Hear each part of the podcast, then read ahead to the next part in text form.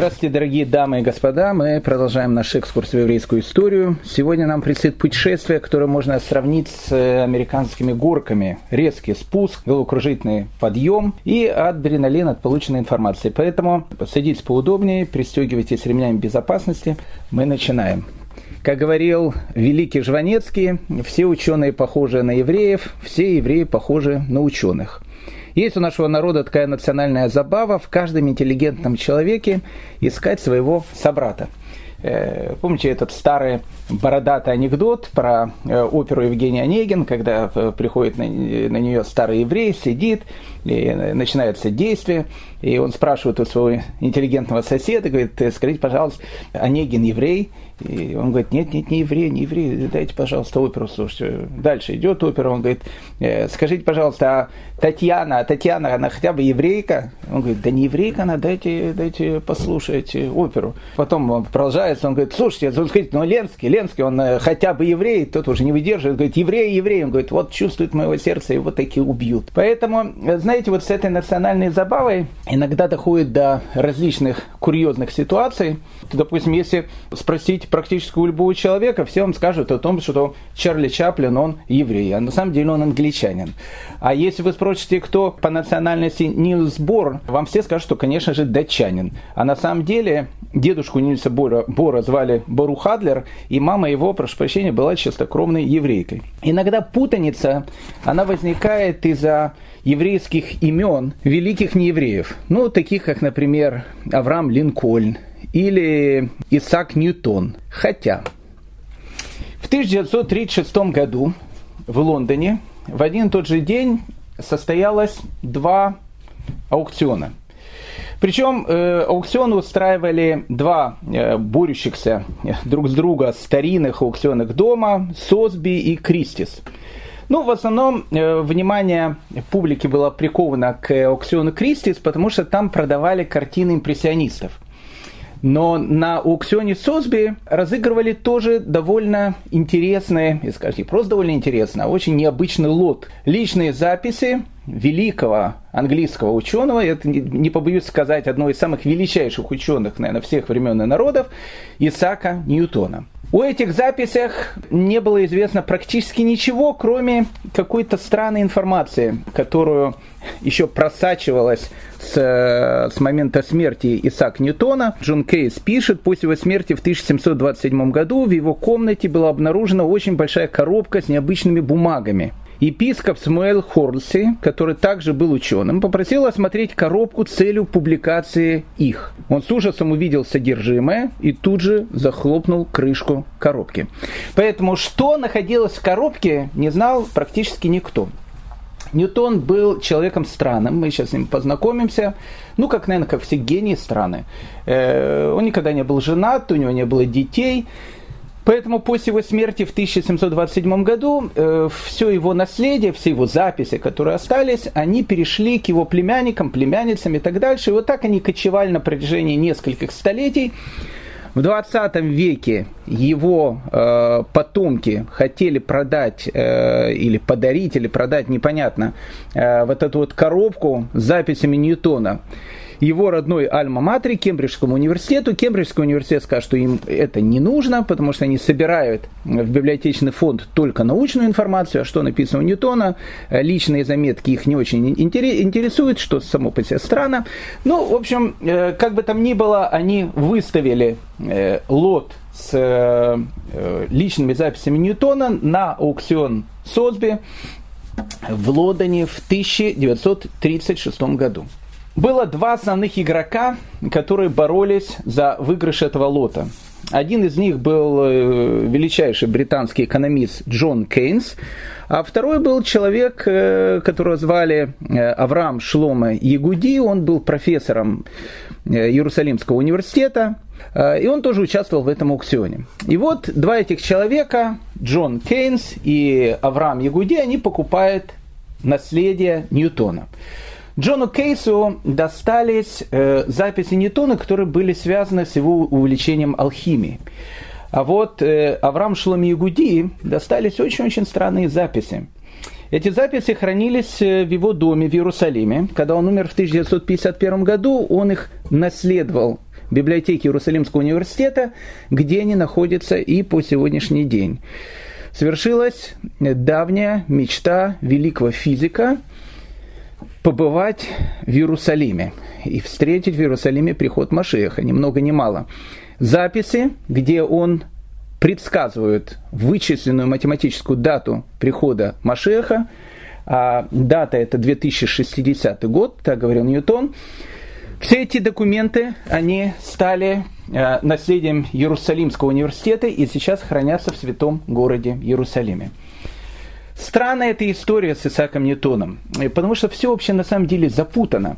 Ведь биографы Ньютона когда они говорили о э, его жизни, они его представляли как неким таким великим физиком, математиком, рационалистом, ну, в общем, никакой лирики, одна сплошная физика.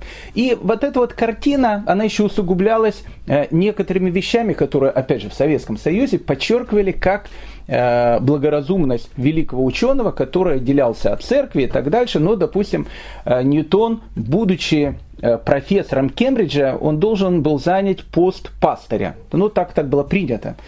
И э, было сделано совершенно такой невероятный поступок. Он приехал к королю Карлу II и лично попросил, чтобы э, ему оставаться профессором Кембриджа, но не быть пастырем. Он отказался как бы от пасторских почестей. Ну, еще одна запись, очень странная. Э, Ньютон прожил очень долгую жизнь, и когда в 1727 году он умирал, к нему позвали англиканского священника для того, чтобы он исповедовал умирающего Ньютона. Ньютон отказался отказался от исповеди. И когда э, пастор ему сказал, ведь э, тогда Ньютон умрет э, не исповедавшись, у него будут проблемы с христианством, Ньютон сказал странную фразу, у меня со Всевышним есть свой личный договор, и мне не нужно никаких исповедей. Он отказался от исповеди. И все вот эти вот картины вместе, они рисовали образ Ньютона, как вот физика, математика, странного человека. Безусловно, странного человека, потому что о нем огромное количество разных анекдотов. Большая часть, конечно, анекдоты, типа как э, в доме Исаака Ньютона было две кошки, одна большая, другая маленькая, и великий физик для того, чтобы они ходили гулять, сделал одно большое отверстие для большой кошки, а второе маленькое для маленькой кошки. И к нему подошел его сосед, говорит, а почему же вам э, не сделать только большое, ведь тогда в него могут ходить и большие, и маленькие кошки. И Ньютон сказал, да, я об этом не подумал. Это, конечно, анекдот, но старый анекдот анекдот, английский анекдот, потому что у Ньютона никогда не было кошек. Я не скажу, чтобы он их, он их съел бы, если они были у него, но кошек у него не было. Э, ну или известны эти э, истории о том, как э, Ньютон варил яйца в кастрюле, он взял часы для того, чтобы проверить время, сколько яйца будет варить в кастрюле держал эти часы, смотрит, э, часы что-то там э, не пикают, а потом он увидел о том, что в руках он держит яйцо, а в кастрюлю с кипятком положил яйца. То есть э, это все ситуации более, наверное, такие анекдотические, которые, опять же, показывают рассеянность великого гения, великого физика. О том, что действительно факты, Ньютон был членом английского парламента, за все время, то, что он был членом парламента, он не сказал ни единого слова, кроме одного раза. Э, один раз он э, поднял руку, тем самым показывая о том, что он хочет что-то сказать, все замерли, э, потому что впервые могли услышать голос Ньютона, который постоянно молчал. Он сказал, закройте, пожалуйста, окно, иначе оратор, который сейчас говорит, может простудиться. Вот это единственная вещь, которую он сказал. Поэтому Ньютон, Э, прославился своей странностью. Сейчас, наверное, его бы назвали аутистом, э, самантистом. Есть такая, такой как диагноз. Я, опять же, не хочу делать такие, э, такие какие-то выводы, но, в общем, Ньютон сам по себе был человеком гениальным, и как любой гений, он был странным человеком. Ну вот, э, начиная разбирать записи Ньютона, которые оказались в библиотеке Иерусалимского университета, перед нами предстает совершенно другой человек.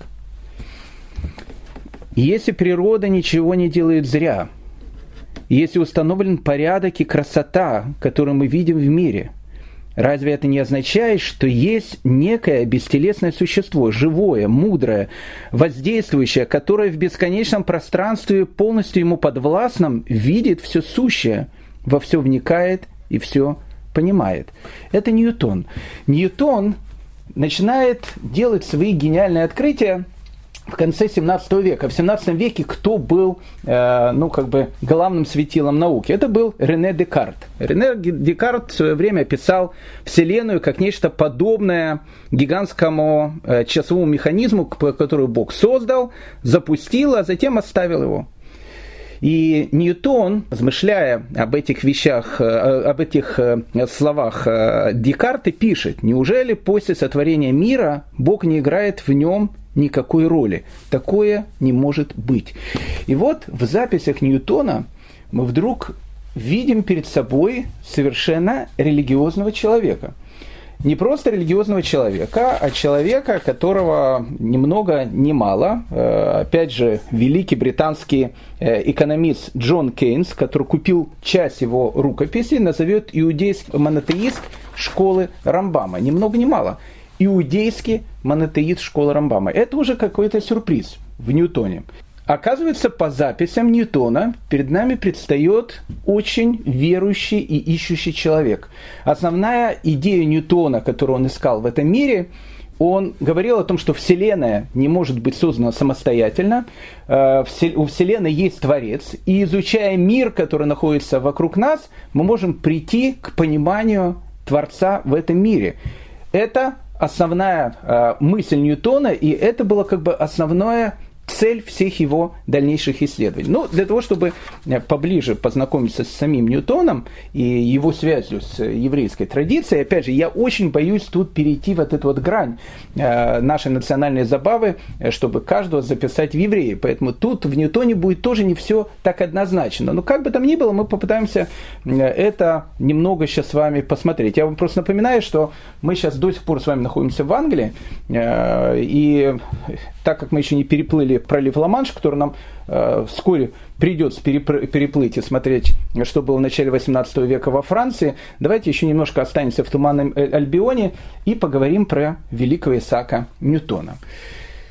Родился этот человек в 1643 году э, в деревне Вульсдорп, которая находится недалеко от Кембриджа в довольно, ну, такой состоятельной, я бы сказал бы, богатой фермерской семье. У его э, папы было 2500 овец, это много, около 50 коров и быков, что тоже по себе довольно много. То есть очень такая зажиточная, как бы у нас сказали, кулачая такая э, фермерская семья. Папа его был человеком довольно странным, как говорят, а мама была женщиной-ученой. Даже брат э, мамы он закончил свое время Кембридж, он был пастырем, э, был человеком, то, что называется, с высшим образованием. Так вот, э, отец Ньютона умирает еще до его рождения, а когда рождается Ньютон, он рождается недоношенным. Э, мать будучи стопроцентно уверена, что он не жилец в этом мире, не хотя смотреть на смерть своего ребенка, оставляет его на холодном чердаке, это хол, холод, холодное время было, на холодном чердаке, спускается вниз на первый этаж, там где камин, и начинает оплакивать смерть родившегося ребенка. Но ребенок не хотел умирать. Находясь на чердаке, он долго и истерически плакал, и мама тогда подумала о том, что, может быть, есть шанс, что он выживет.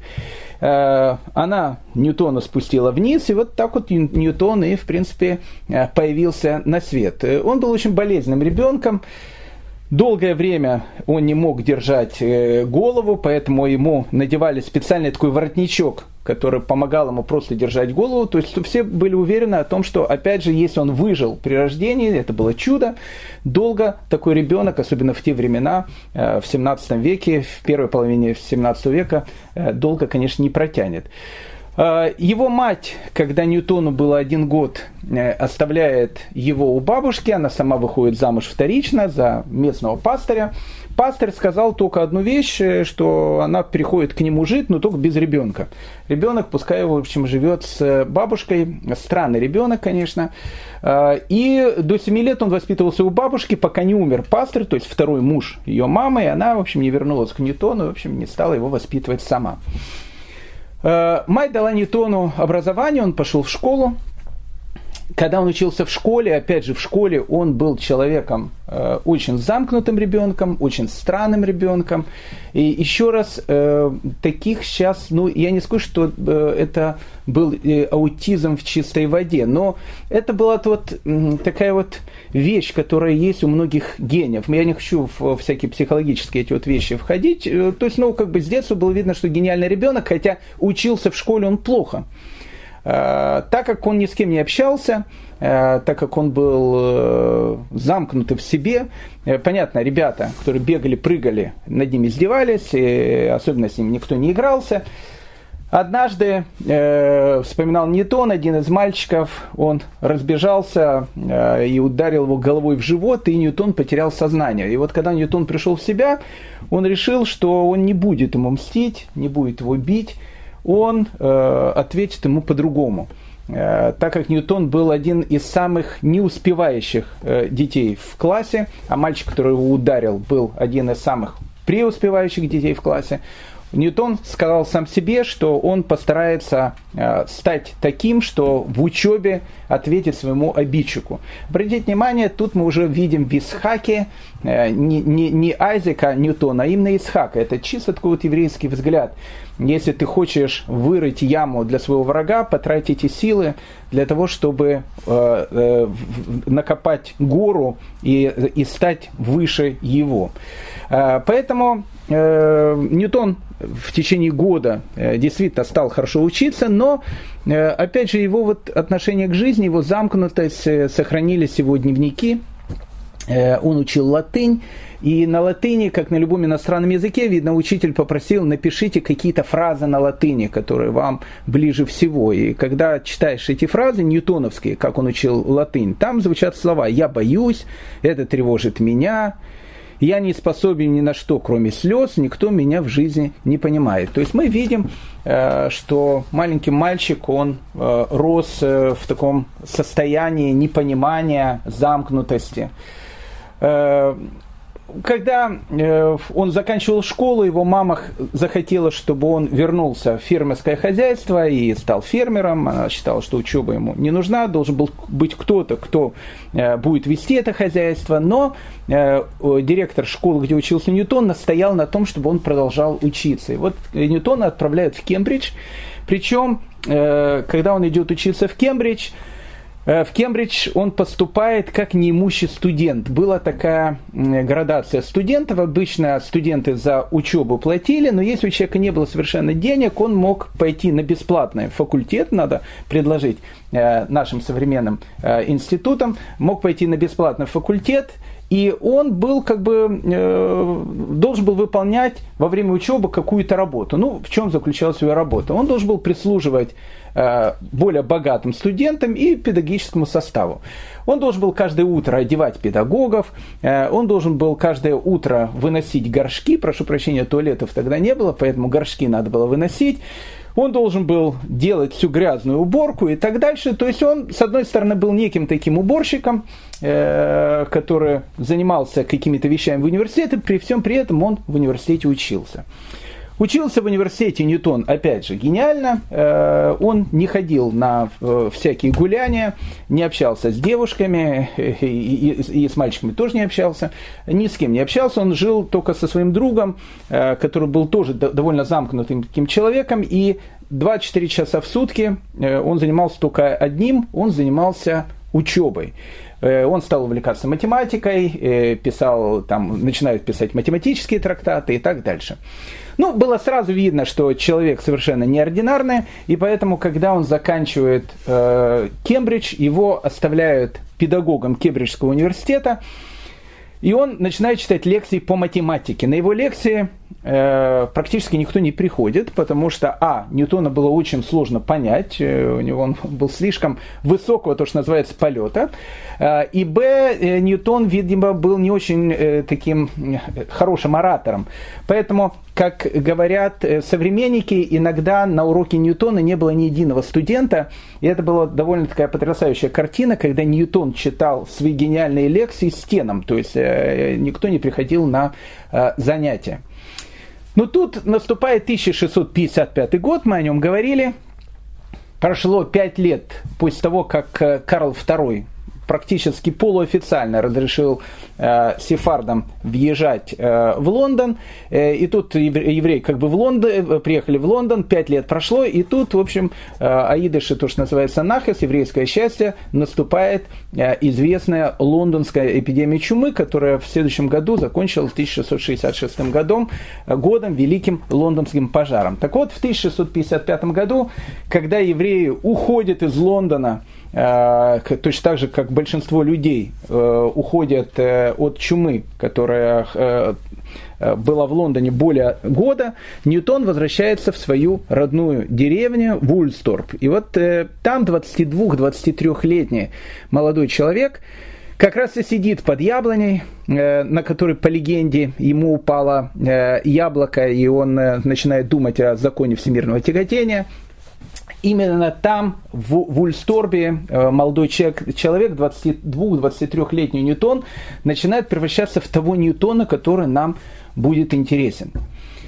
Ньютон, будучи человеком, опять же, очень и очень э, умным, мысли, мыслящим, э, то есть я думаю, что я не должен делать рекламу э, умственному уровню Ньютона, он, э, написано, что он с детства э, очень любил Библию и изучал ее. Он жил в, в англиканском обществе, Англия, англиканская страна, и вот э, Ньютон начинает изучать Библию. И, и чем больше он ее начинает изучать, тем больше у него возникает вопросов.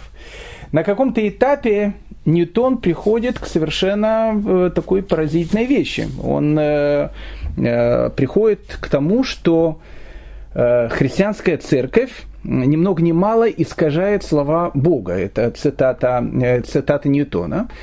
Следующий его шаг был вообще страшен, потому что за этот шаг, э, если кто-то узнал бы, это было, его, понятно, объявили бы в ересе, ну, работу он бы сразу потерял, скорее всего, его посадили в тюрьму, а может быть, даже его за такие вещи могли и убить. Э, ни много ни мало он пришел к выводу, что понятие Троицы, как пишет Ньютон, кощунственно и противоречит идее самого Бога. То есть э, Ньютон, начиная, опять же, размышлять о мире, приходит к идее о том, что христианская концепция Троицы, триединства Бога является, э, как он говорит, кощунственной идеей по отношению к самому Всевышнему. Еще больше. Ньютон начинает изучать Э, тех людей, на которых христианство зиждется, на, на, на учение отцов церкви. Э, начиная их изучать, их изучать, изучая их биографию, Ньютон пишет, что они были грубыми мужланами, практически преступниками, а в одном из своих э, записей он просто называет их убийцами.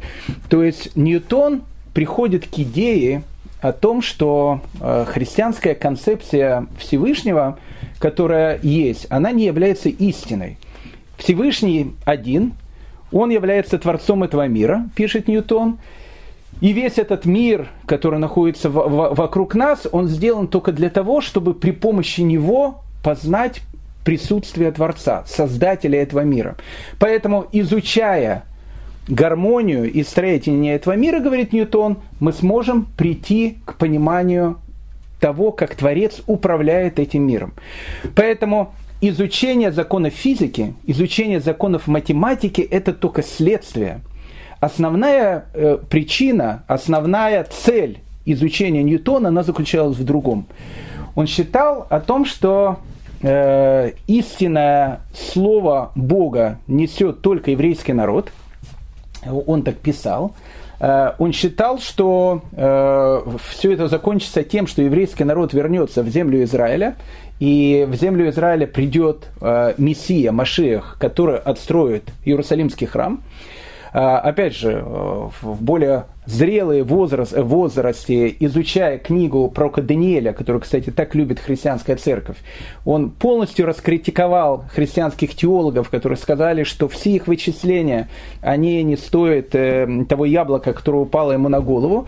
И он начинает делать свои собственные вычисления – и по его собственным вычислениям приход э, Мессии, Машеха, планируется, во всяком случае, так говорит Ньютон, э, на 2060 год. Ньютона более даже чем э, проявление Всевышнего в этом мире интересовало Слово Всевышнего. А Слово Всевышнего, оно написано где? Оно написано в Танахе, в еврейской Библии. Поэтому одна из э, главных увлечений Ньютона – это был Иерусалимский храм. Э, Иерусалимскому храму он посвятил многие страницы э, своих записей. Он считал о том, что Иерусалимский храм является э, моделью всего огромного мира, который находится вокруг нас. На самом деле, это чисто, э, то, что такое, э, не чисто, это просто еврейское представление о том, что Иерусалимский храм является макромоделью мира, который вокруг нас, а человек является микромоделью и Иерусалимского храма, и мира, который вокруг нас. Поэтому Ньютон считал, что если он разберется в точном строении – Иерусалимского храма, первого храма, который описан в Танахе, храма царя Соломона, то он сможет разгадать все тайны мироздания, которые Всевышний, как он считал, заключил в, именно в описании Иерусалимского храма. А, Ньютон занимается этим многие годы. Он э, занимается, это, занимается этим как математик. Э, у него есть четкие математические вычисления. Он считает, что в Иерусалимском храме, опять же, как это считает еврейская традиция, нет ничего зря. Если определенная стена имеет какой-то размер, этот размер указывает только на какие-то вещи, которые являются теми, э, тем проявлением, которое есть в этом мире, которое есть во Вселенной. Э, у него есть зарисовки э, Иерусалимского храма. То есть для Ньютона Иерусалимский храм – это один из главных источников познания того, как Всевышний сделал мир, который находится вокруг нас. Ну, вместе с этим э, Ньютон, он не только ограничивается изучением Иерусалимского храма, мы видим о том, что Ньютон изучает э, еврейских классических коммента комментаторов. Но известно, что э, Ньютон изучал Раф Садию Гаона, Рафа Авраама ибн Эзры, Раши, Рафа Вадию э, Бартанура, который пишет комментарий на Мишну. Мишну он тоже изучал. Но, в принципе, главным человеком для Ньютона становится, конечно же, Рамбам. Э, Раф э, Маше бен Маймон. Рамбам, как говорит Джон Кейнс, опять же, это тот самый великий британский экономист, который купил часть этой коллекции, он говорит, что Рамбам для Ньютона становится учителем, поэтому он называет его иудейским монотеистом школы Рамбама. Э, у него был перевод книги Марены Вухим на наставник колеблющийся Рамбама на латынь, и огромное количество записей Ньютона, они именно посвящены идеям и обсуждению того, что пишет Рамбам. Более того, Ньютон, он, э, можно сказать, обогнал свое время. Ньютон считает о том, что э, так как евреем он э, не хотел становиться, не хотел, не мог становиться, не знаю, я не хочу влазить в душу Ньютона, э, но Ньютон считал, что каждый человек, который не является евреем, он должен быть то, что называется бнейнох, то есть он должен быть человеком, который должен жить по семи заповедям Ноя. На самом деле это то движение, которое начало сейчас распространяться, не знаю, наверное, с 50-х годов 20 века. Оно было всегда, но в 20 веке э, этому сейчас появилось огромное-огромное количество людей, которые говорят о том, что мы хотим служить Творцу, мы хотим верить в мы хотим учиться и так далее, что мы не хотим быть евреями, что нам нужно делать. И Э, для таких людей есть семь заповедей Ноя, семь заповедей Ноха, которые написаны, опять же, в той же самой Библии, которые Ной дает всему человечеству. Так сейчас вот движение, которое называется Бней Нох, оно с каждым годом приобретает все больше и больше популярности. Ньютон считал себя э, настоящим Бней Нох. Он пишет в своих записях, хотя заповеди Ноха не столь совершенные, как религия евреев – их достаточно для, для спасения человека. Действительно, как учили раввины, евреев впустили в свои ворота язычников, которые приняли заповеди Ноха, но не обратились к законам Маше. И дальше э, Ньютон пишет о том, что э, в каждой из заповедей э, Ноха, которая есть, она очень, э, она полна каким-то необыкновенным божественным милосердием, которое есть. Он пишет, допустим, что употребление крови э, животных э, и, и плоти их, то, что называется эверминахай, то, что запрещено отрезать, резать животное, когда оно еще живо. Он пишет, эта религия обязывает людей быть милосердными даже грубым животным.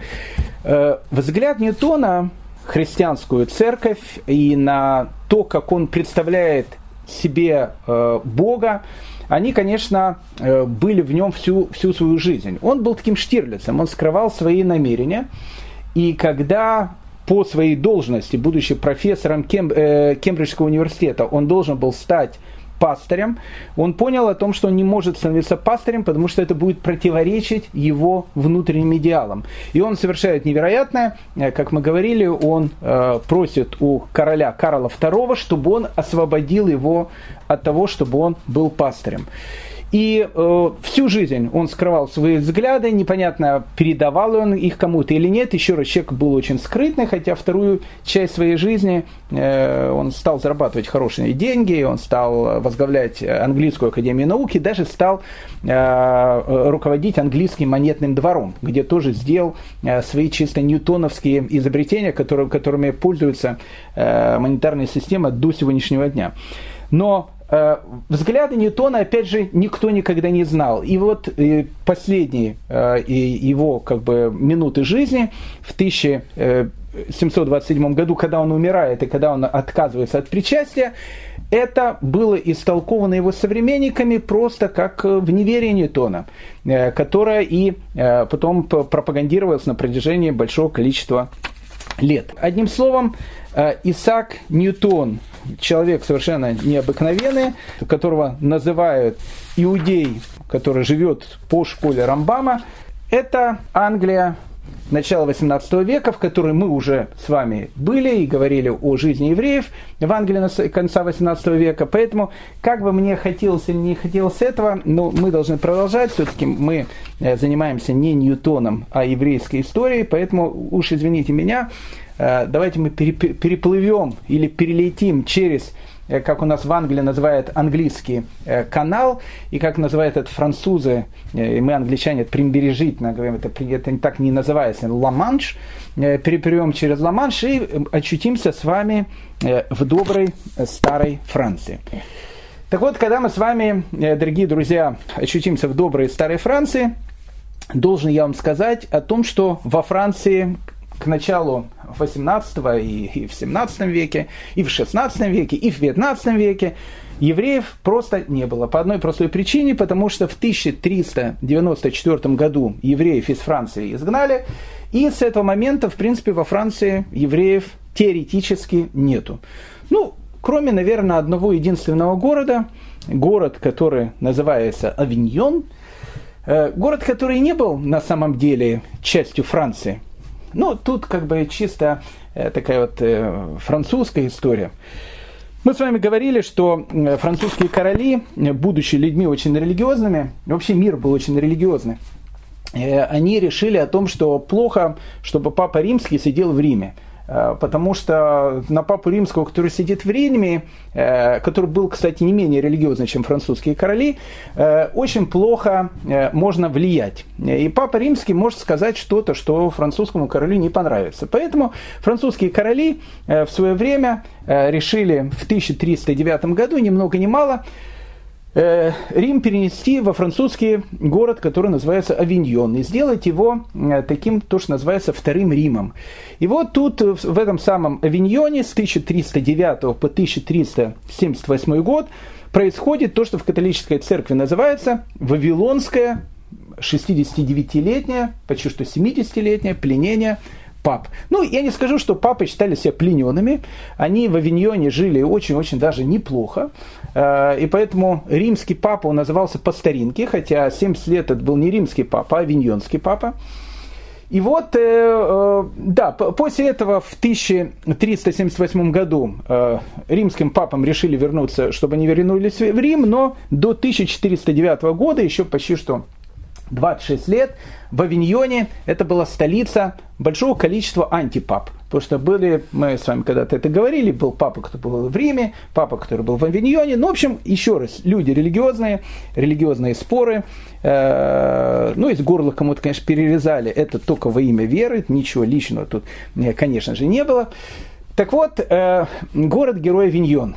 Город, ну, совершенно религиозный к, и в 17 веке, и в 18 веке, ну, в общем, до прихода туда Наполеона в 1797 году, он считался как бы папской областью, то есть у пап было как маленькое такое свое государство.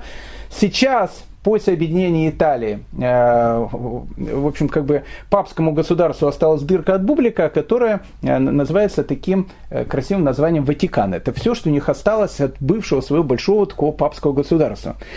А вот когда-то Авиньон это был чисто не итальянский город, не был никакой Италии, это был чисто папский город, которым, которым правил папа. Римские папы были большими оригиналами. Э, но опять же, все это, конечно, из-за большой религиозности, потому что иногда большая религиозность, она дает такие э, промахи. Иногда. Э, в тот самый момент, когда в Европе евреев изгоняли, в конце 13 века евреев изгнали из Англии, в конце 14 века евреев изгоняют из Франции, и все это делается ради Святой Католической Церкви, Сами римские папы евреев никогда не изгоняли. И евреи всегда жили рядом с папой. А, в тот самый момент, когда католическая церковь говорила о том, что запрещено пользоваться услугами еврейских врачей, Потому что еврейские врачи, они же все там вредители, отравители, но мы это все прекрасно знаем по 53 году. Э, и, и до этого дело врачей, оно уже как бы и в 20 веке было. Э, римские папы как бы сами это пропагандировали, но врачи римских пап были всегда исключительно евреи. Римские папы говорили о том, что евреи ростовщики, негодяи, э, крадут у всех деньги и так дальше. Самым большим ростовщиком в мире была сама католическая церковь, особенно орден тамплиеров, не будем сейчас туда э, заходить в эти все вещи, поэтому римские папы с огромным удовольствием пользовались услугами еврейских финансистов, потому что они считали, что они намного более порядочные, чем э, католические финансисты, э, потому что видно, опять же, из, из их большой веры э, иногда случались определенные казусы э, в каких-то денежных делах. Поэтому э, город-герой Виньон когда евреев изгоняют из Франции в 1394 году, хотя он находится во Франции, но он формально Франции не принадлежит. Он принадлежит папе римскому. И вот в самом этом городе Авиньон, который принадлежит папе римскому в 17 начале 18 века, вы могли бы увидеть э, ну, такую машину времени. Потому что я не скажу, что Европа изменяется. В 18 веке, как вы помните, в Польше еще как э, костры пылали, и евреев там обвиняли во всех смертных грехах, но Польша это Польша. Но в Западной Европе как-то со всем э, своим антисемитизмом и так дальше, это все-таки уже более новое время начинается. И вот эти вот как бы старые вещи о том, что э, отличительные знаки, э, о том, что евреев заставляют ходить и слушать проповеди в церкви, все это, это все было какое-то далекое-далекое средневековье. Так вот, в городе Героя Виньоне это все еще очень и очень сохранялось. Э, там было 15 женских монастырей, 20 мужских монастырей, 7 приходских церквей. То есть Авиньон большой такой религиозный город, в котором живет единственная Э, община на территории Франции. Причем как живет? Э, папы римские, начиная с эпохи реформации, как у нас говорят на, на латыни, с глузу съехали, э, то, что переводится на русский язык, как, э, ну, в общем, что-то у них повернулось в сознании. То есть, когда они увидели о том, что большая часть Европы, если не большая часть Европы, просто от пап уходит и считает их там язычниками и так дальше, они начали закручивать гайки. И вот тут же появляются все религиозные войны и так дальше. Мы сейчас с этим увидим, когда будем с вами говорить про Людовика XIV, необыкновенного такого короля, короля солнца, Э, это что же Франция? Мы сейчас с ним обязательно тоже познакомимся.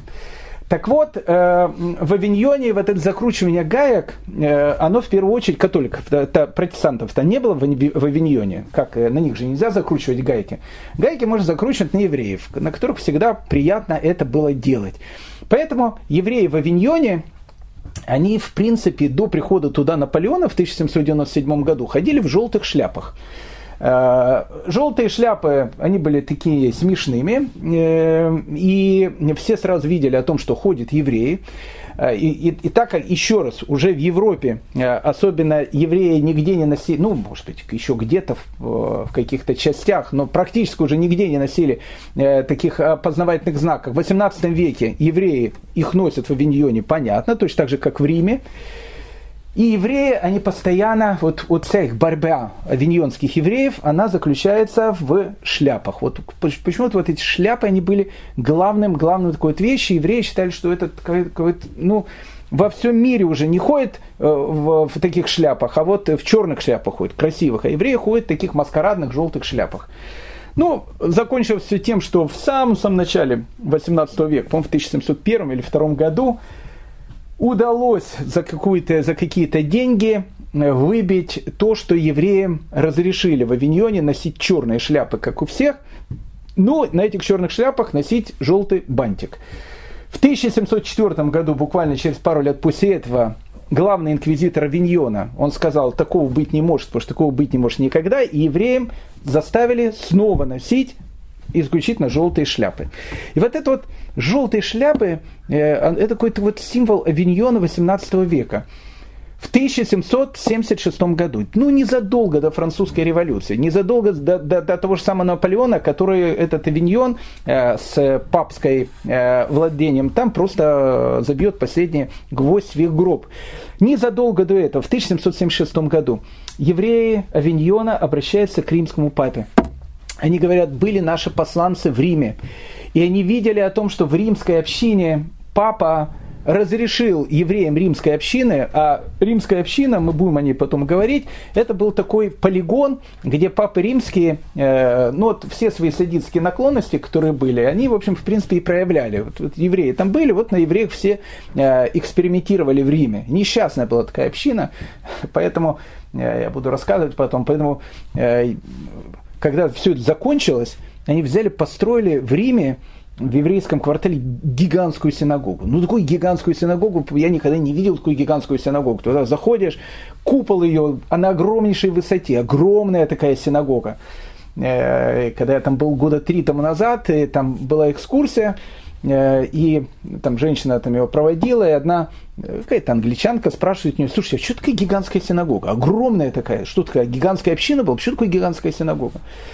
И э, этот экскурсовод, итальянка, она говорит, знаете, над евреями в этом городе столько лет издевались, что когда они впервые, то, что называется, могли вздохнуть свободно, они сказали, знаете, за все эти годы издеваются, мы построим такую синагогу, которая, в общем, э, э, за все годы нашего издевательства да, да, даст нам чувство того, что вот мы на самом деле полноправные люди, а не то, кем нас считали в Риме на протяжении веков. Но об этом поговорим чуть позже. Так вот, когда евреи Виньона э, обращаются к папе римскому со словами о том, что мы слышали, что в Риме папа римский э, разрешил евреям снять желтые шляпы, и теперь они ходят в черных шляпах, на что папа римский ответил, да, в Риме это разрешено, потому что в Риме евреев и так видно за километр. Почему? Потому что они люди очень бедные. А в Авиньоне, он говорит, вы люди богатые. В Авиньоне, кстати, евреи жили неплохо, я скажу. Э, как написано, едете в каретах и так дальше, и для того, чтобы простой э, э, настоящий христианин, не дай бог, не мог подумать о том, что вы истинные христиане, простите уж, но в Авиньоне вы будете ходить в желтых шляпах. Это вот жизнь евреев в Авиньоне, единственный город во Франции, где живут, в принципе, евреи. Э, в Авиньоне э, по старинке евреев заставляют ходить вместе с раввинами на проповеди священников. Это чисто средневековые такие вещи. Э, евреи ходили, когда-то евреи, э, когда их заставляли ходить на эти проповеди, они многие в уши ставили такие, знаете, затычки, чтобы когда они будут находиться на проповедях, не слышать слов праведных священников, которые говорили о любви к людям и так дальше. Поэтому в Авиньоне, когда евреи заходили в костел, всегда проверяли уши, чтобы, не дай бог, ничего не было в ушах. Ну, в Авиньоне продолжается это дело, которое было и в Риме, мы будем об этом говорить. это чисто э, такие вот, э, прошу прощения, прибабахи э, папского государства, папской области. Время, когда могли совершенно спокойно украсть вашего ребенка. Э, мы будем говорить об этом, будем говорить про семью Мартары и так дальше. Но это уже будет 19 век, э, что, в принципе, э, стало одним из последних таких сигналов к тому, что Италия в 1861 году объединилась. Я не скажу, что это главное, но один из. Но вот это вот такое понятие, оно будет в Риме, в Авиньоне – ну вот э, представьте себе такую вещь. У вас есть э, вот ваша семья. В вашей семье у вас есть нянечка. А нянечка у вас католичка. А, поэтому многие евреи, они католических нянь не брали. И сама католическая церковь потом сама говорила о том, что нам же, э, мы же запрещали евреям брать католических нянь, ходить в общие бани и так дальше. Ну, евреи иногда брали, католических нянь. вот католическая няня э, могла иногда, когда ребенок, допустим, болел, чисто из любви к ребенку, э, а тогда же болели, умирали сразу, она, допустим, могла этого ребенка, будучи самой совершенно безграмотной женщиной, крестить его взять, крестить, и никуда его даже там окунать не надо было, священника не нужно, просто говорил, ты теперь, в общем, там, крещеный. Я не знаю, какие там были вещи, я не специалист в этом деле, но могла его крестить. Потом, э, если ребенок выживал, и нянечка кому-то могла проболтаться о том, что на самом деле она этого ребенка крестила, к этой семье просто приходила полиция, забирала этого ребенка, и семья больше ребенка не видела. Ребенка воспитывали уже в католических монастырях. Но в Авиньоне, в отличие от Рима, где это э, должно было произойти, ну вот буквально, то есть, ну как бы, там, не только, кстати, Риме, Болонии и так дальше, ну то, что в Италии, я имею в виду, там плюс-минус, ну какая-то нянечка должна была просто как крестить кого-то. В Авиньоне, в принципе, ребенка могли забрать, даже э, если кто-то сказал, вот я видел сына Рабиновича, э, вчера там с ним беседовал, и мне так показалось, что видя, как проходит местно наш католический, значит, ксенс, он как с любовью на него так посмотрел, и мне даже показалось, что он подумал, хорошо было бы и мне стать таким же красивым, умным, благородным, как и вот этот э, потрясающий э, священник, который проходит впереди. И если только Э, говорили о ребенке, о том, что э, у него есть тайные желания стать христианином, он даже об этом мог и никому не говорить. Ребенка тоже могли подойти, забрать из дома. Поэтому авиньонские евреи жили э, в Авиньоне смачно, но очень-очень и очень трагично. Поэтому к 70-м, 80-м годам 18 века, когда уже Авиньону Э, там остаются последние годы, то, что называется их существования, это начинается еще и в 17 веке, евреи из Авиньона начинают уезжать. И тут э, начинается, в принципе, история возвращения евреев во Францию. Очень интересная такая история. Куда уезжает часть э, авиньонских евреев? Они приезжают в Прованс. Ну, я вам хочу сказать такую вещь, что Прованс Э, в Провансе, историческая часть Галлии, э, евреи жили еще до того, э, пока франки, которые потом стали французами, еще находились в своих немецких лесах. Вот когда они еще находились в немецких лесах, евреи, в принципе, на территории современной Франции, а особенно в Провансе, жили. В начале Средневековья и вот в XI-XII веке Прованс был один из главных еврейских культурных центров. Я вам хочу сказать, что в Провансе э, ни много ни мало живет э, Раши, Равшлома Исхаки, еврейское все. Многие Бали это Сафот, многие потомки, э, потомки Раши, они тоже живут в Провансе. Прованс это центр еврейской учености. Прованс это единственное, ну как бы светлое такое пятно, пятнышко на, на черной средневековой католической Европе. Э, во Фран... В Провансе жили не только евреи, но в Провансе жили различные э, христианские сектанты, такие как катары, альбигойцы и так дальше. Мы когда-то в свое время об этом говорили. И вот э, в свое время католическая церковь, она объявляет крестовый поход против провансальской, провансальской ереси, Э, всех этих альбегойцев э, и катаров и компашки, которые там были, всех они уничтожают, сжигают на кострах и так дальше, а потом уже евреев изгоняют из Франции, и, в общем, Прованс, он снова становится свободным от евреев.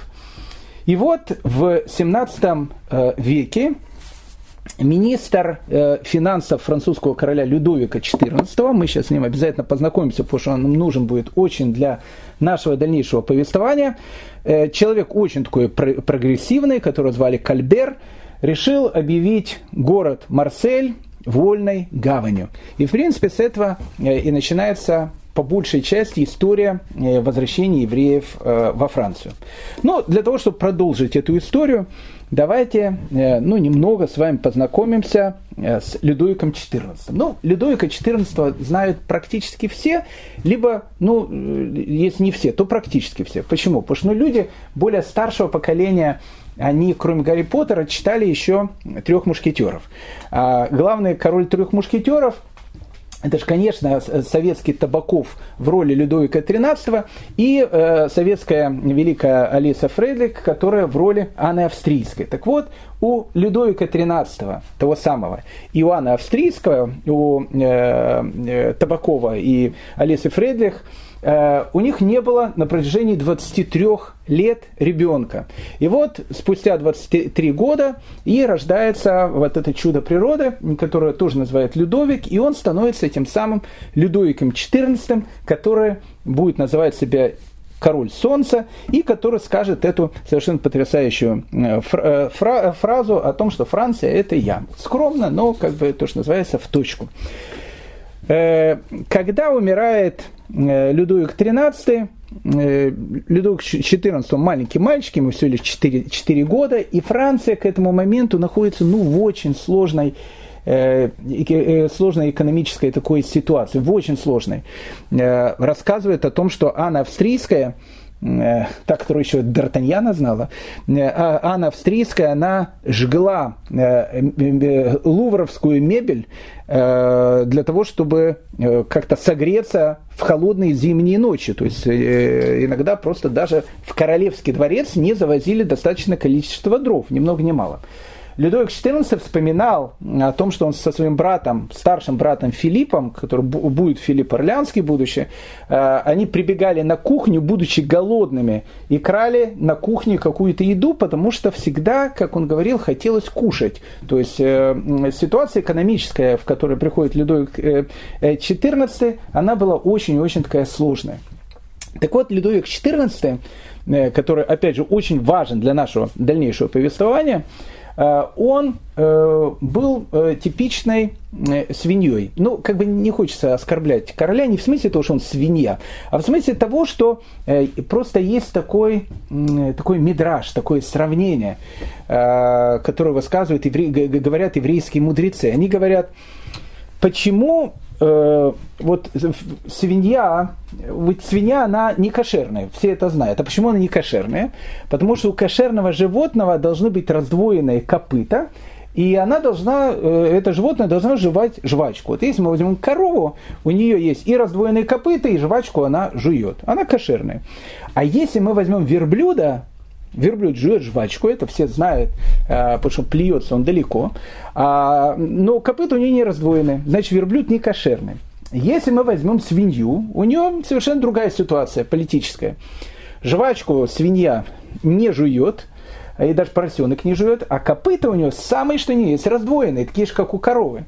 Так вот, спрашивают наши мудрецы, почему свинья, она постоянно лежит в грязи? И дают такой совершенно потрясающий ответ – она лежит в грязи для того, чтобы вытянуть свои ноги. И когда человек проходит и видит, что кто-то лежит в грязи, смотрит на ноги, а ноги-то у него самые, что не кошерные, смотрит на эти ноги и говорит, ничего себе, какая прекрасная э, кошерное э, животное. Но когда он посмотрит чуть дальше, э, он видит там этот э, хрюкающий пятачок и понимает о том, что в грязи-то лежит не кошерное животное, в, в, в грязи лежит э, самое, прошу прощения, настоящая свинья, свинтус.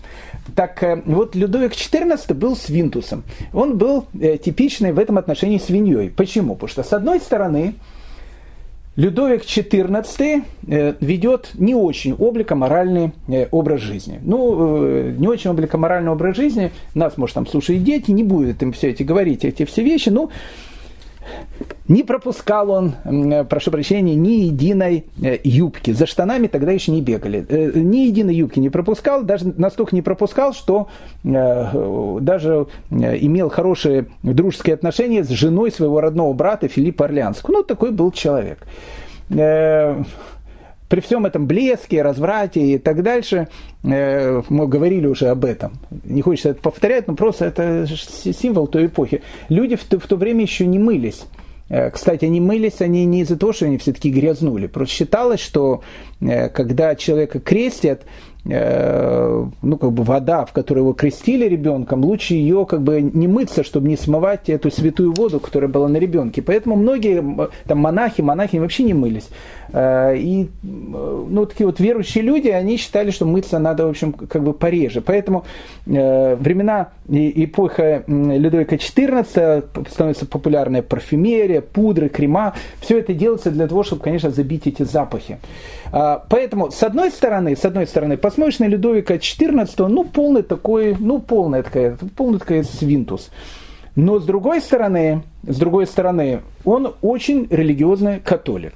Э, и всем показывает вот свои эти вот э, э, раздвоенные копыта, тем самым показав о том, что он очень религиозный человек. У Людовика XIV была идея фикс сделать всю Францию абсолютно католической. А во Франции в те времена жили такие товарищи, которых звали гугеноты. Те, кто помнят «Три мушкетера», тоже помнят эту прекрасную эпоху. Кто такой гугеноты? Гугеноты – это протестанты. Поэтому э, Людовик XIV решил, будучи католическим королем, всех этих протестантов из Франции э, как-то изгнать. И поэтому он начинает, сначала он протестантов увольняет с работы. То есть протестанты у Людовика XIV это были как евреи, потому что евреев не было, все значит на протестантов. Потом он э, делает указ о том, что любой умирающий протестант к нему э, должен прийти не протестантский священник, чтобы он исповедовался, а католический священник. С тем, чтобы когда протестант умирал, может перед самой смертью католический священник убедит его принять э, истинную веру, в общем, перейти в, кат- в католицизм. Э, после э, э, увольнений с работы, различных притеснений протестантов, э, протестантам запрещалось уезжать из Франции. То есть для них закрыли границу и э, говорили о том, что если протестант убежит из Франции его поймает, его посадят на галеры, и он будет, в общем, на галерах э, работать как говорил наш э, там, президент, я говорю, сколько лет говорит, на вас на галерах работает. Я не скажу, что он убегал во Францию, но во Франции за это на галеры сажали. А, поэтому Э, этих несчастных протестантов, гугенотов закрыли во Франции с тем, чтобы всех их обратить э, э, в истинную католическую веру. И это Людовику XIV удавалось, потому что благодаря этим всем притеснениям, протестанты, это же не евреи, они, в общем, как бы массово целыми городами переходили в католическую веру. Но говорится о том, что около 200 тысяч протестантов все-таки из Франции смоталось, и, как говорят ряд ученых, это нанесло смертельный удар по дальнейшему экономическому развитию Франции, потому что многие протестанты были людьми грамотными, учеными и так дальше. Ну, в общем, как бы суть не в этом. Суть в том, что э, государством Франция в 17 и э, в начале 18 века король Людовик XIV, он э, находится в книге рекордов Гиннесса, потому что он среди всех европейских королей правил больше всего. Он правил 72 года. Больше даже, чем правит э, современная английская королева, дай бог ей многих лет жизни. Так вот, э, если такое отношение было к протестантам, то что можно сказать о евреев, которых не было? И вот в 1670 году министр финансов английского короля, которого опять же звали Кольбер, объявляет Марсель вольным городом. Он считал, что э, так как там экономическое много будет различных там каких-то э, э, стимулов, туда, в общем, приедут много людей, и, в общем, Марсель начнет развиваться. И вот в этот самый Марсель, э, который объявляет вольным городом, приезжают евреи Ливорна. Ливорно э, находится в Италии, итальянский город, там большая община итальянских евреев, э, ашкенадских евреев, сефардских евреев частично. Э, Ливорно город морской, поэтому в Ливорно живут люди очень-очень тоже состоятельные, богатые. И вот когда в Марсель э, объявляется таким вольным городом, туда начинает приезжать община ливорнских евреев. Ну, скажем так, э, тот же самый Кальбер, когда ему э, стали приходить первые жалобы из Ливорна о том, что э, в этом городе начинают приезжать евреи, э, он пишет э, э, муниципалитету Ливорна следующее, следующее письмо. Коммерческая зависть всегда будет побуждать купцов-христиан гнать евреев, но вам следует стать выше этих предубеждений, вытекающих из личных интересов, и здраво рассуждает, насколько выгодна государству промышленная деятельность евреев, охватывающая благодаря их сношениям с единоверцами все части земного шара. То есть э, у фанатичного Людовика XIV был очень, то, что называется, прогрессивный э, министр финансов Кальбер. Поэтому, когда евреи из Ливорна э, начинают приезжать во Францию, что само по себе по закону является запрещенной деятельностью, потому что евреев во Франции нет, на это как бы закрывают глаза. А, после этого в Ливорно, как только э, из, в, в, в Марсель только приезжает, значит, э, первые переселенцы из Ливорна, начинает понемногу приезжать евреи из этого самого несчастного Виньона, в котором, в принципе, э, евреи были очень религиозными, э, э, но были по большей части очень-очень богатыми тоже людьми. И вот в Ливорно э, образуется такая э, община, э, равин из Авиньона, часть жителей Авиньона, можно сказать, практически официально живут в Марселе, где с точки зрения закона евреям жить запрещено, и занимаются там торговлей, причем торговлей занимается очень и очень хорошо. Но это, понятно, не нравится местному населению, в первую очередь местным купцам, потому что появляются, понятно, э, конкуренты. И вот они пишут Людовику XIV письмо, возмутительное, с полным возмущением, которым говорят о том, что ваше э, величество, мы знаем вашу вот эту потрясающую борьбу с гугенотами, с протестантами. Э, в нашем прекрасном городе Марселе нет ни одного протестанта, вообще нету. Там только, только, только католики есть. Больше, больше, кроме католиков, совершенно никого нету. Но это говорит уже, переходит все границы. Э, евреи э, открыли свой молитвенный дом, э, они трубят в свои трубы, видно, имея в виду шафар, они во дворе, имея в виду, видно, сукот, строят некие шалаши, в которых сидят и трусят лимоном и пальмовыми ветками, имея в виду, видно, то, что делают евреи, опять же, в сукот, когда они делают заповедью четырьмя видами растений. И вот они пишут возмутительное письмо, такое возмущенное письмо Людовику XIV, что в стране и в городе, где у нас нет ни одного протестанта, теперь свободно, значит, живут евреи, это полное безобразие. И в 1682 году Людовик XIV, несмотря на то, что э, он понимает, что отъезд евреев из Ливорна, э, э, из Марселя евреев нанесет большой удар экономике самого города, опять же, будучи королем католическим, и для него это всегда было очень важная такая вещь, он подписывает приказ о том, чтобы выселить всех евреев из Марселя. Ну и тогда Э, еврейская община Марселя э, пишет королю письмо. Наша торговля распространяется на Италию, Ливант, Берберию и другие части света. И это именно вызывает зависть некоторых жителей христиан, которые не могут делать ничего подобного, ибо не имеют общих связей с этими странами и не владеют достаточными капиталами для таких предприятий. То есть э, Ливорнская, э, Марсельская община пишет королю о том, чтобы он разрешил евреям остаться хотя бы даже с тем, чтобы они э, еврейские Э, обряды соблюдали тайно, не открыто, как они делали по Нагному в Марселе, а тайно, в своих домах, заперевшись и так далее. Но Людовик XIV человек непререкаемый, э, не может такое вынести, и евреев изгоняет в 1682 году из Ливорна, и опять Франция становится свободна от евреев. Во Франции евреев нету. Но через некоторое время э, в Марселе, в Тулузе были свои местные парламенты, э, и Марсель и Тулуза, они очень заинтересованы были в евреев, поэтому они издают как бы свои местные парламенты такое как бы постановление о том, что в принципе евреи могут приезжать в наши города на один месяц, не более этого, делать какие-то дела, потом уезжать. Жить нет, конечно, они не могут, но на один месяц приезжать, уезжать. И в Марселе, в Тулузу э, тайно, ну не тайно, ну как бы с разрешения местных властей, евреи все-таки э, продолжают приезжать. Когда Людовику XIV стало об этом известно, о том, что несмотря на его распоряжение, евреи продолжают э, въезжать э, и в Тулузу, и в Марсель, он отменяет решение местных парламентов и говорит, что пока я буду королем, евреев во Франции быть не может. Поэтому э, Франция снова, как я говорю, становится страной уже к началу 18 века совершенно свободной, как выражался э, Гитлер и Махшмо, э, от евреев.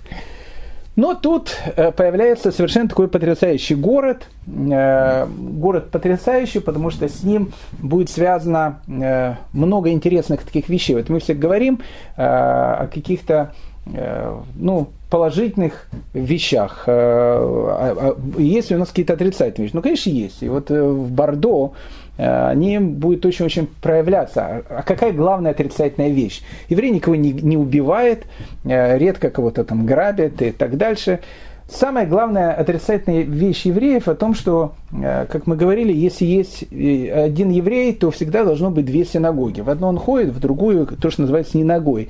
Это к сожалению, наша национальная трагедия, из-за которой мы до сих пор находимся в изгнании. И говорят наши мудрецы, пока э, в сознании евреев все не перестроится на другую совершенно волну, из сенат хинам, из, из-за беспричинной ненависти у нас возникнет ощущение, которое называется агабат хинам, беспричинная любовь, э, ничего, в общем, хорошего у нас, э, к сожалению, не будет, и Бордо э, будет явным как бы э, иллюстрацией к этому город Бордо. В то время, когда во Франции евреев нету, в Бордо евреи есть. Но какие евреи? Евреи такие своеобразные. Евреи, которых официально э, в Бордо называли португальцами. Ну, так э, из политкорректности называли обычно э, э, еврейских маранов, которые, которые тайно соблюдали иудаизм, внешне они соблюдали какие-то христианские, христианские обряды, это были те самые евреи, которых в конце 15 века насильно крестили в Португалии. И вот уже 16-17, вот у начала 18 века, более 200 лет – Э, в, в большинстве этих семьях, э, семей, которые очень богатые, которые э, в Португалии находятся на очень таком хорошем положении. Да, их раскрывали, да, их сжигали на кострах, но не всех сжигали на кострах. Многие тайно то есть внешне оставались членами коммунистической партии, но тайно, когда никто не видел, все-таки домой приносили мацу на Песах и, в общем, как бы ее старались кушать и детям обрезание тоже делать. Э, и вот э, группа таких португальцев, э, которых назвали португальцами, на самом деле это были мараны, в 16 веке приезжают в Бордо. Ну, как бы, скажем так, всем было понятно, скорее всего, что они такие же португальцы, как и турок-месхетинец. То есть, ну, как бы они были, конечно, португальцами, но, э, но никто им, скажем так, в замочную щелочку в Бордо не, не, не заглядывал, потому что они были виноторговцы, судовладельцы, банкиры. Ну, это была такая элита Бордо, на котором, в принципе, Бордо э, экономически и держался. Поэтому, как бы, внешне ж католики, все нормально. А так э, э, не роднились португальцы с местным населением никогда. Даже с настоящими португальцами не, не роднились. Жили в своем районе таком португальском. роднились друг с другом. Да, э, сначала обрезали ребенка, а потом э, несли его креститься в церковь. Ну, я не знаю, как, или креститься, потом обрезали. Наверное, скорее всего, обрезали, потом креститься. Наверное, все-таки, наверное, сначала креститься, чтобы не было видеть, что обрезано, потом, наверное, обрезали. Ну да, конечно, венчали своих э, э, детей э, в церквях. Но когда они приходили домой, тайно, чтобы никто не видел, делали обряд хупы. Э, хоронили на кладбище, ну еврейского кладбища-то нету, хоронили на общем кладбище, ну попросили, чтобы местные власти дали португальским евреям такое право как бы хоронить их в сторонке. Э, и когда местные власти сказали, ну как, мы все там католики, что в сторонке, они говорят, ну как бы мы португальцы, знаете, вот, вот такие португальцы, у нас португальские такие ментальность, мы их хотим так отдельно. И поэтому им дали даже отдельный такой участок кладбища.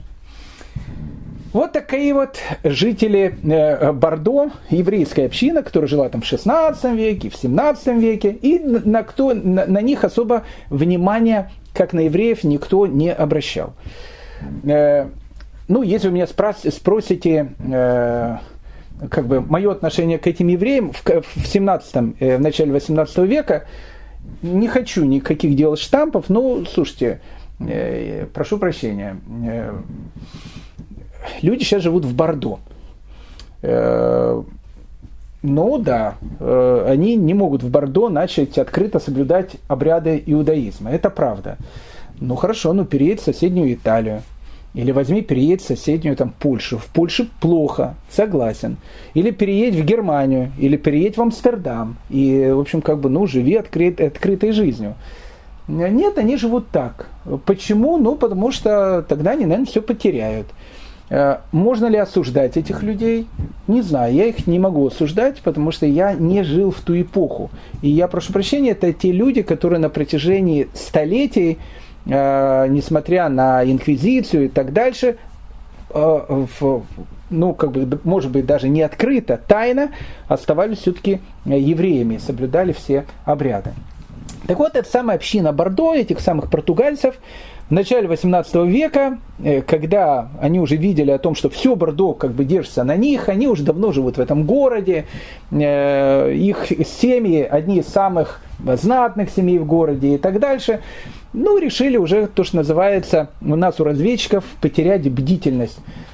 Стали, э, как писали в отчетах, поменьше ходить в церковь, а некоторые э, наглецы э, даже дошли до того, что, в принципе, не просто в церковь не ходили, а начали открывать у себя в домах синагоги.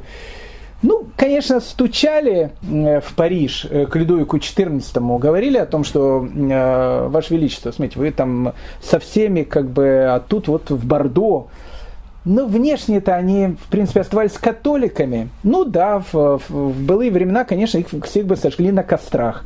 Э, и в Польше тоже, понятно, сожгли бы. Но Франция это же не Польша, в принципе. И э, как бы инквизиция там потеряла бдительность. Ну, в общем, одним словом, э, стали э, португальские евреи, вдруг э, всем стало понятно о том, что они такие же португальцы, как я, э, турок, со всем уважением к турецкому народу. Ну, как бы это стало таким фактом. Когда это стало таким фактом, об этом услышали в общине города Виньона. А в общине города Виньона жизнь страшная. Э, мы с вами об этом говорили. Э, притеснения, проповеди, желтые шапки эти, которые они носили и так дальше. А тут они слышат в Бордо, город очень богатый. Э, большая еврейская община. Да, португальская. Да, ну, в общем, как бы они открыто соблюдают. Э, ну и как бы жители Авиньона решили, значит, тоже в Бордо приезжать. Ну, как бы, если там на этих евреев закроют глаза, может, на нас закроют глаза. Начали они, значит, приезжать в этот Авиньон. Но тут произошел такой конфликт интересов. Почему? Потому что, ну как выглядит португальский еврей? Португальский еврей, как он выглядит? Он ходит в джинсах, э, он такой, э, ну он как бы бритый, он ходит э, э, так, э, как говорит один из наших интеллигентных скептиков, он ходит так, что он, в общем, как бы не как официант. То есть, ну, как он ходит, тут такой, как европейский, европейский одетый такой человек, португалец, ну, говорит, что он еврей, ну, не знаем, это не проверяли, все, ну, ну, в общем, он ходит как богатый человек, который живет в Бордо и так дальше. И тут приезжает еврей с Авиньона. Еврей с Авиньона ну не скажу, что они ходят в штраймелах, э, в белых чулочках, как э, э, некоторые хасиды ходят на Мэйшариме, но плюс-минус было сразу видно о том, что приезжает обычный, галутный, то, что называется, еврей из гетто. Еврей.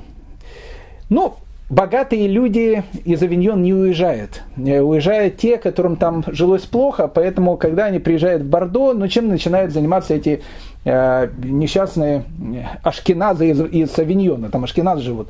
Э, чем они начинают заниматься? Ну, они начинают заниматься тем, что занимаются бедняки. Они продают секонд-хенд. Они ходят по улицам, продают какую-то старую одежду, какие-то полуполоманные магнитофоны и так дальше. Ну, в общем, как бы они это все продают в Бордо. Ну, и на них начали обращать внимание. Начали говорить, ничего себе, смотрите, евреи в город приехали, как во Франции. Евреи в город приехали, а тут жители, значит, Бордо, эти самые мараны, они говорят, слушайте, надо с этими нашими собратьями, бедными родственниками что-то делать. Потому что иначе спалят абсолютно всех. И себя спалят, и нас спалят. Мы, мы как бы, на нас еще как бы глаза закрывает. И тут, ну и они как бы говорят жителям Авиньона о том, что, слушайте, это город наш, уходите из этого города. Жители Авиньона говорят, слушайте, если вы тут живете, а почему мы тут не можем жить? Ну, в общем, как вы понимаете, между э, так называемыми португальскими, португальцами и евреями Савиньона э, не очень такие хорошие дружеские отношения.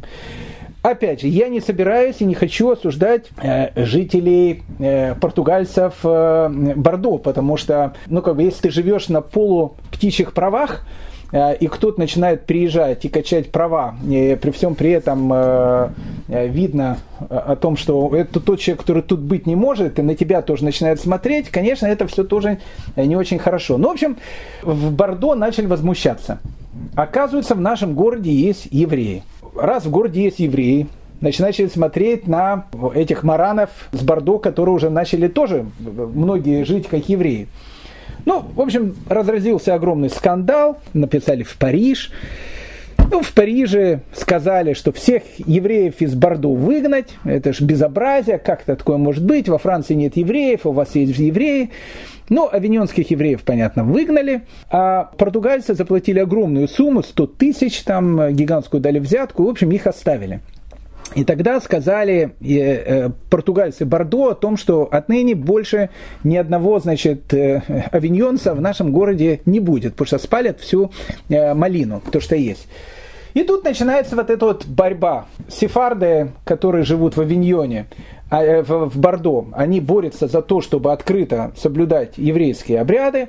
А, жители Авиньона борются за то, чтобы их пускали в город. И, в общем-то, эти вот шум, гам, он происходит. Э, как бы там ни было, э, по отчетам на 1700 1934 год в Бордо жило 5000 евреев, опять же, в, в стране, где официальные евреи жить не могут.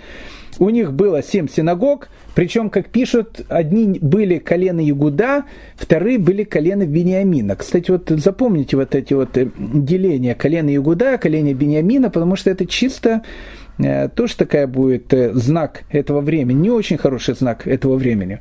Ну, просто запомните. Какие-то синагоги колена Ягуды, какие-то из колена Бениамина. Кто помнит из какого колена, это интересно. Постараемся выяснить. Ну, в общем, скандалы продолжались, продолжались португальцы Бордо постоянно были за то, чтобы жители, значит, Виньона оттуда выгонять, и жители Виньона за то, чтобы там э, оставаться. Ну, в общем, в 1734 году они э, после этой всякой проверки, они э, сделают такой указ, по которому жителей Авиньона все-таки из города официально изгоняют, оставляют только португальцев.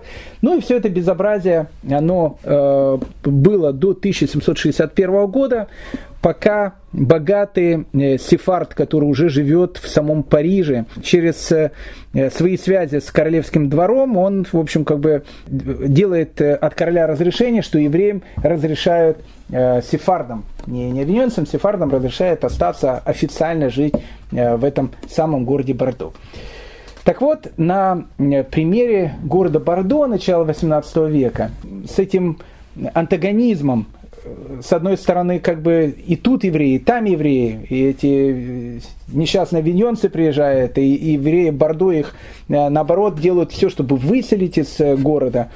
Кстати, это не только там было. Мы говорили, что в Лондоне в 1679 году издали указ в местной общине о том, что когда приезжают там э, ашкеназы, они могут находиться в городе только 4 дня.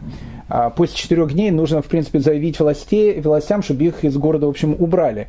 Поэтому вот это вот э, антагонизм, который был между бывшими маранами и евреями, которые, в принципе, не отходили никогда от еврейской традиции, он был, скажем так, не очень праздничной страницей в нашей истории. И в Бордо он проявился очень-очень сильно.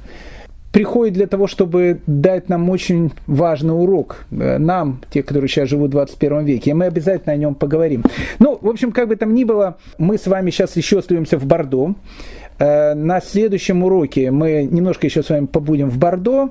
Немного а потом мы с вами переселимся э, в Амстердам и э, будем с вами э, участниками довольно такой странной истории, которая перерастет в скандал, который будет греметь по всей Европе, но на протяжении практически, наверное, 20 лет, и который непонятно, закончился ли он до сих пор, когда 7 Адара 1712 года главному сефардскому раввину Амстердама Равшлома Эйлону придет анонимное письмо. Э, в результате его прочтения э, вся амстердамская община, то, что называется, станет на уши. И все это приведет к одной очень-очень интересной истории, э, которая очень, опять же, повлияет на всю еврейскую историю. Но об этом всем э, в следующей серии. Всем, э, дорогие мои друзья, хорошего настроения, радости и, самое главное, здоровья. Спасибо.